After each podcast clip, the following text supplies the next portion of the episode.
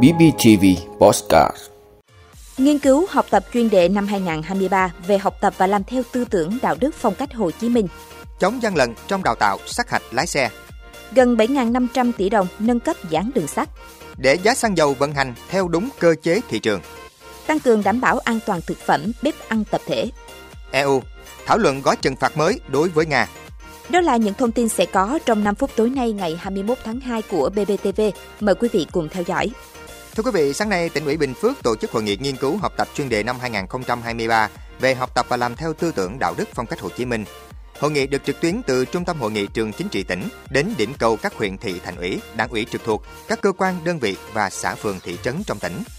Hội nghị đã được nghe Phó Giáo sư Tiến sĩ Nguyễn Quốc Dũng, Giám đốc Học viện Chính trị khu vực 2, triển khai nghiên cứu học tập chuyên đề Học tập và làm theo tư tưởng đạo đức phong cách Hồ Chí Minh năm 2023 về phát huy sức mạnh đại đoàn kết toàn dân tộc, xây dựng đảng và hệ thống chính trị tỉnh Bình Phước trong sạch, vững mạnh.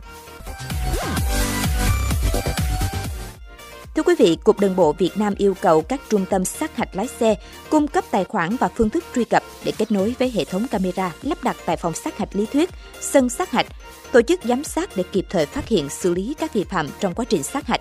Đặc biệt chú trọng kiểm tra việc đăng ký học qua trung gian, thu học phí không đúng theo quy định và các điều kiện về độ tuổi, sức khỏe, trình độ văn hóa, thâm niên lái xe và số km lái xe an toàn đối với người học. Đối với việc học lái xe trên đường, Cục Đường bộ cũng yêu cầu kiểm tra nội dung chương trình đào tạo, nội dung học viên có được học đủ hay không. Bên cạnh đó là kiểm tra việc lắp đặt và sử dụng thiết bị giám sát thời gian học môn pháp luật giao thông đường bộ, thiết bị giám sát thời gian và quãng đường. Thưa quý vị, năm 2023, ngành đường sắt sẽ khởi công 5 dự án nâng cấp hạ tầng đường sắt như dự án Nha Trang Sài Gòn, Hà Nội Vinh, Hà Nội Thành phố Hồ Chí Minh, sử dụng nguồn vốn ngân sách và một dự án sử dụng vốn ODA của Hàn Quốc với tổng vốn hơn 7.433 tỷ đồng. Mục tiêu các dự án là nhằm đảm bảo an toàn giao thông, cải thiện chất lượng kết cấu hạ tầng đường sắt, từng bước nâng cao năng lực thông quan, năng lực chuyên chở, tạo điều kiện thuận lợi trong việc thu hút hành khách và hàng hóa nhằm khai thác hiệu quả kết cấu hạ tầng đường sắt hiện có trên tuyến đường sắt Hà Nội Thành phố Hồ Chí Minh. Thưa quý vị, các chuyên gia kinh tế cho rằng nghị định kinh doanh xăng dầu sẽ tác động lớn đến doanh nghiệp kinh doanh xăng dầu, tác động gián tiếp đến doanh nghiệp đang sử dụng nguồn cung xăng dầu và ảnh hưởng đến đời sống người dân. Chính vì thế, những ý kiến đóng góp của các doanh nghiệp, cơ quan quản lý nhà nước cần hướng đến sự nhất quán, quan điểm về cạnh tranh bình đẳng, tự do kinh doanh. Nhiều ý kiến đóng góp cho rằng hiện đang có những bất cập trong quy định đầu mối nhập hàng của các doanh nghiệp bán lẻ.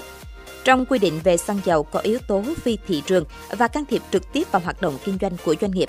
Do đó, cần nhất quán quan điểm về cạnh tranh bình đẳng, tự do kinh doanh và công khai minh bạch.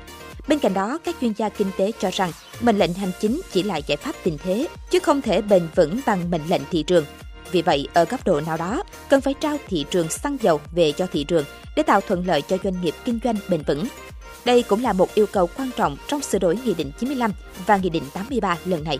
Các chuyên gia cũng cho rằng việc yêu cầu đảm bảo doanh nghiệp cung ứng liên tục xăng dầu là một phi lý, vì đây là trách nhiệm của nhà nước. Nhà nước muốn đảm bảo nguồn cung ứng thì phải lập một quỹ dự trữ quốc gia như mặt hàng gạo và một số mặt hàng chiến lược khác. Dự thảo mà Bộ Công Thương đang đưa ra vẫn đang trong quá trình hoàn thiện, trao đổi ý kiến. Các phương án đưa ra trong dự thảo đều có nêu rõ ưu điểm và nhược điểm. Quan điểm của Bộ Công Thương và ban soạn thảo là thực sự lắng nghe, thực sự cầu thị. Tuy nhiên, việc làm chính sách cần hướng đến hiệu quả lâu dài và tôn trọng quy định khách quan, không chạy theo những vấn đề cục bộ mang tính hiện tượng. Thưa quý vị, Bộ Y tế vừa ban hành công văn đề nghị Bộ Giáo dục và Đào tạo, Ủy ban Nhân dân các tỉnh, thành phố trực thuộc Trung ương chỉ đạo tập trung triển khai tăng cường biện pháp đảm bảo an toàn thực phẩm đối với bếp ăn tập thể. Theo Bộ Y tế, hiện nay, việc cung cấp bữa ăn bán trú, bữa ăn ca tại các cơ quan, đơn vị, các doanh nghiệp và các cơ sở giáo dục rất phổ biến và đa dạng với rất nhiều hình thức khác nhau. Từ tổ chức bếp ăn tại chỗ, mua suất ăn sẵn do đơn vị khác cung cấp, hợp đồng với các doanh nghiệp để tổ chức bếp ăn.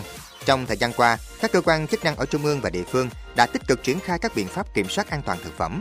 Tuy nhiên, vẫn xảy ra một số vụ ngộ độc thực phẩm tại bếp ăn tập thể, đặc biệt là bếp ăn tập thể trong khu công nghiệp và trường học, gây ảnh hưởng tới sức khỏe của người lao động và học sinh. Thưa quý vị, các ngoại trưởng EU đã có cuộc gặp tại Bỉ để thảo luận lệnh trừng phạt mới nhất đối với Nga và tiếp tục hỗ trợ cho Ukraine. Trước đó, Ủy ban châu Âu đã đề xuất gói biện pháp trừng phạt thứ 10 với Nga nhằm kiểm soát xuất khẩu và ngăn chặn việc trốn tránh lệnh trừng phạt. Gói trừng phạt mới dự kiến được thông qua vào ngày 24 tháng 2. Các nhà ngoại giao Liên minh châu Âu cũng sẽ thảo luận về kế hoạch cung mua đạn dược cho Kiev, nhấn mạnh nhiệm vụ quan trọng nhất hiện nay là đảm bảo Ukraine có đủ hàng dự trữ. Gói trừng phạt mới được đưa ra trong bối cảnh cuối tháng trước, Mỹ cũng công bố một loạt biện pháp trừng phạt nhằm vào các tổ chức và cá nhân quân sự của Nga.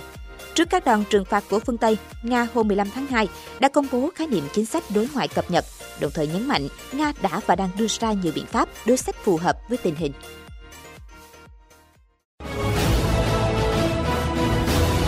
Cảm ơn quý vị đã luôn ủng hộ các chương trình của Đài Phát thanh truyền hình và báo Bình Phước. Nếu có nhu cầu đăng thông tin quảng cáo ra vặt, quý khách hàng vui lòng liên hệ phòng dịch vụ quảng cáo phát hành số điện thoại 02713 887065. BBTV, vì bạn, mỗi ngày.